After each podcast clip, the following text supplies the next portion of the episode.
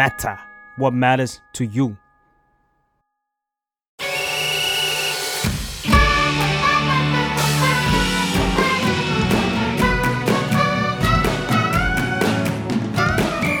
มังงะมัจิกัปตันสึบาสะ สแลมดัง ก้าวแรกสู่สังเวียน ไฮคิว คู่ตบฟ้าประธาน ชื่อเหล่านี้ คงเป็นการ์ตูนกีฬาที่คอการ์ตูนคอกีฬามากมายทั่วโลก คุ้นเคยกันดี เพราะมันได้สร้างความนิยม สร้างแรงบันดาลใจแก่เด็กๆ และผู้คนมากมาย แต่โลกของการ์ตูนเดินหน้าต่อไปไม่เคยหยุดยัง้ง ยังมีเรื่องราวที่น่าสนใจอีกมากมาย นี่คือการ์ตูนกีฬายุคใหม่ ที่เราอยากแนะนำให้หาดูหาอ่านกัน พูดถึงกีฬาบาสเกตบอล หลายคนคงนึกถึงนักกีฬาที่มีความสูง แต่สำหรับเรื่องนี้ มันตรงข้ามกับภาพจำที่หลายคนคิดโดยสิ้นเชิง โซระคุรุมาทานิ หนุ่มน้อยร่างเล็ก สูงไม่ถึง 160 เซนติเมตร มีความฝันที่ใหญ่กว่าความสูงพ่วงด้วยคำสัญญา ซึ่งให้ไว้กับคุณแม่ผู้เป็นอดีตนักบาสเกตบอล ว่าจะคว้าแชมป์ Inter Highทว่าเส้นทางสู่แชมป์ไม่ง่ายอย่างที่คิด เพราะถึงเจ้าตัวจะมีฝีมือเยี่ยม แต่สมาชิกชมรมบาสเกตบอลมอปลาย โรงเรียนเขา กลับเต็มไปด้วยอันธพาลนักเลงหัวไม้ นี่จึงเป็นภารกิจที่นอกจากต้องแบกทีมแล้ว เขายังต้องเปลี่ยนแปลงชมรมและสมาชิกให้ดีขึ้นด้วย คนเล็กทะยานฟ้าคือหนึ่งในการ์ตูนกีฬาสไตล์โชเนนที่น่าจะถูกใจแฟนกีฬาเพศชายโดยการแข่งขันและมิตรภาพที่ร้อนแรง แต่ลายเส้นที่สวยงามก็ดึงดูดแฟนกีฬาเพศหญิงได้ ไม่น่ายากเช่นกัน เรื่องนี้มีทั้งเวอร์ชั่นมังงะ และอนิเมะ เปิดดูใน Netflix ได้เลย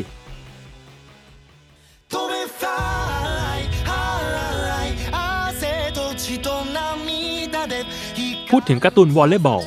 ชื่อแรกที่หลายคนคิดถึงคงเป็นไฮคิวคู่ตบฟ้าประทาน แต่ยังมีอีกหลายเรื่องที่น่าสนใจ หนึ่งในนั้นคือ 2.43 พิชิตฝันชมรมวอลเลย์ชายเซอิน ปัญหาที่เจ้าตัวก่อ ในชมรมวอลเลย์บอลสมัยมต้นทำให้คิมิจิกะไฮจิมะ ต้องย้ายกลับมาเรียนมปลายที่บ้านเกิดทำให้ได้พบกับยูนิคุโรบะ เพื่อนเก่าตั้งแต่สมัยอนุบาลอีกครั้ง พลังกายที่หาตัวจับยากของคุโรบะทำให้ไฮจิมะมีไฟในการนำทีมวอลเลย์บอลโรงเรียนบ้านเกิดสู่ความสำเร็จ แต่ก่อนหน้านั้น เจ้าตัวต้องเคลียร์ปัญหาความสัมพันธ์กับเพื่อนคนนี้ และทำให้เขามีความแข็งแกร่งทางจิตใจขึ้นเสียก่อน ในขณะที่ไฮคิวเป็นการ์ตูนสไตล์เอาใจแฟนๆเพศชาย พิชิตฝันชมรมวอลเลย์ชายเซอิน เลือกเดินเรื่องแบบเอาใจแฟนๆเพศหญิง เริ่มต้นจากการเป็นไลท์โนเวลหรือนิยายวัยรุ่น ก่อนต่อยอดด้วยการเป็นมังงะ และอนิเมะลายเส้นที่สวยงาม เรื่องราวที่เน้นความสัมพันธ์ของเพื่อน น่าจะทำให้หลายคนถูกใจ ติดตามชมอนิเมะของเรื่องนี้ได้ที่ Bilibili และ AIS Play อ้อ สำหรับหลายคนที่สงสัยว่า 2.43 หมายถึงอะไร ตัวเลขนี้คือความสูงของตะข่ายวอลเลย์บอลในการแข่งประเภทชาย ซึ่งอยู่ที่ 2.43 เมตร ส่วนในวอลเลย์บอลหญิง ตะข่ายสูง 2.24 เมตร การวิ่งเป็นการออกกำลังกายและกีฬาที่ได้รับความนิยมเพิ่มขึ้นเรื่อยๆ และแน่นอนที่ญี่ปุ่นย่อมต้องมีการ์ตูนเกี่ยวกับเรื่องนี้ Run with the Wind เป็นเรื่องราวคราวเคราะห์ของคาเอรุ คุราฮาระ ที่พลาดท่าถูกไฮจิคิโยเซะรุ่นพี่ที่มหาวิทยาลัยจับตัวได้ขณะขโมยของ และต้องเข้าไปอยู่ในหอพักเดียวกัน แต่ไม่จบเท่านั้น เพราะคิโยเซะกลับมีแผนการบางอย่างให้กับคุราฮาระ และสมาชิกในหอพัก นั่นคือ ทุกคนต้องเข้าชมรมกรีธา โดยมีเป้าหมายคือการเข้าร่วมการแข่งขันเอคิเดนต้นกำเนิดของเรื่องนี้ อาจจะแตกต่างจากเรื่องอื่นๆเสียหน่อย เพราะจุดเริ่มต้นของ Run with the Wind มาจากการเป็นนิยาย ก่อนที่จะนำมาทำเป็นมังงะและอนิเมะเพื่อเข้าถึงผู้คนได้มากขึ้น เรื่องนี้คืออีกหนึ่งเรื่อง ที่แม้จะมีเนื้อหาเอาใจผู้ชาย แต่ผู้หญิงก็ดูสนุกได้ พร้อมสอดแทรกข้อคิดที่สามารถนำมาปรับใช้กับชีวิตจริง ใครอยากเห็นวิวสวยๆของประเทศญี่ปุ่น ในแบบที่ไม่เคยเห็นผ่านสื่อมากนัก เรื่องนี้อาจทำให้คุณอยากไปให้เห็นกับตาสักครั้ง รวมถึงสัมผัสความเร่าร้อนของเอคิเดนการแข่งขันวิ่งผลัดระดับมหาวิทยาลัย หนึ่งในอีเวนต์กีฬาที่คนญี่ปุ่นตั้งตารอมากที่สุด ที่แค่เร็วอย่างเดียวไม่พอ ต้องมีทีมเวิร์กด้วย และนี่คืออีกสิ่งสำคัญที่จะได้เห็นในเรื่องนี้ ฟังเราเล่าแล้วอยากดูใช่ไหม ไปดูได้ใน Netflix เลย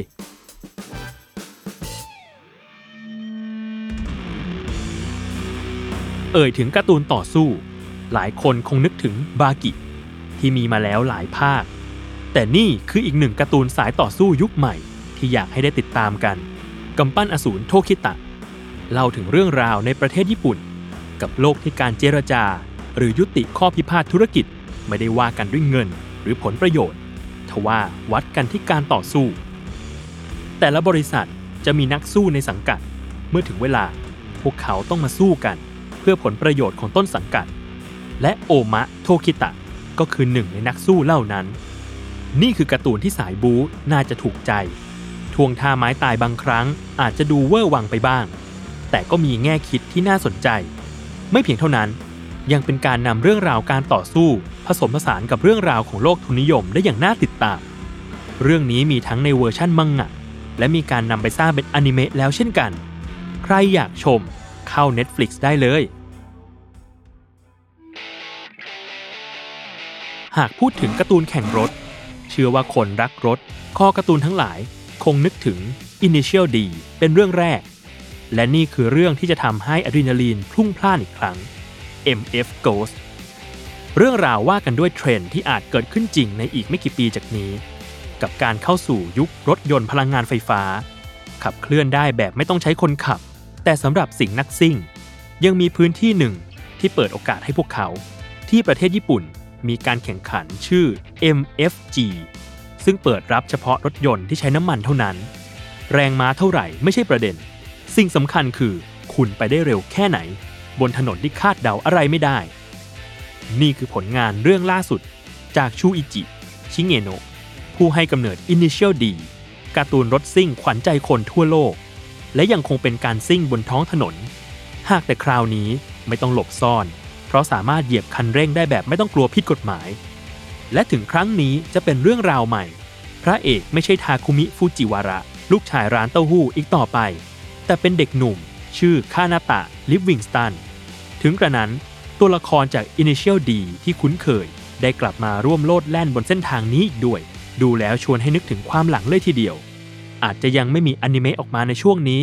แต่ถูกนำไปต่อยอดในเกมเรียบร้อย และหาก Initial D คือการ์ตูนที่ทำให้ Toyota AE86 เป็นรถมือสองเงินล้าน MF Ghost อาจทำให้ Toyota 86 เป็นรถที่สายซิ่งต้องหามาครอบครองในอนาคตก็เป็นได้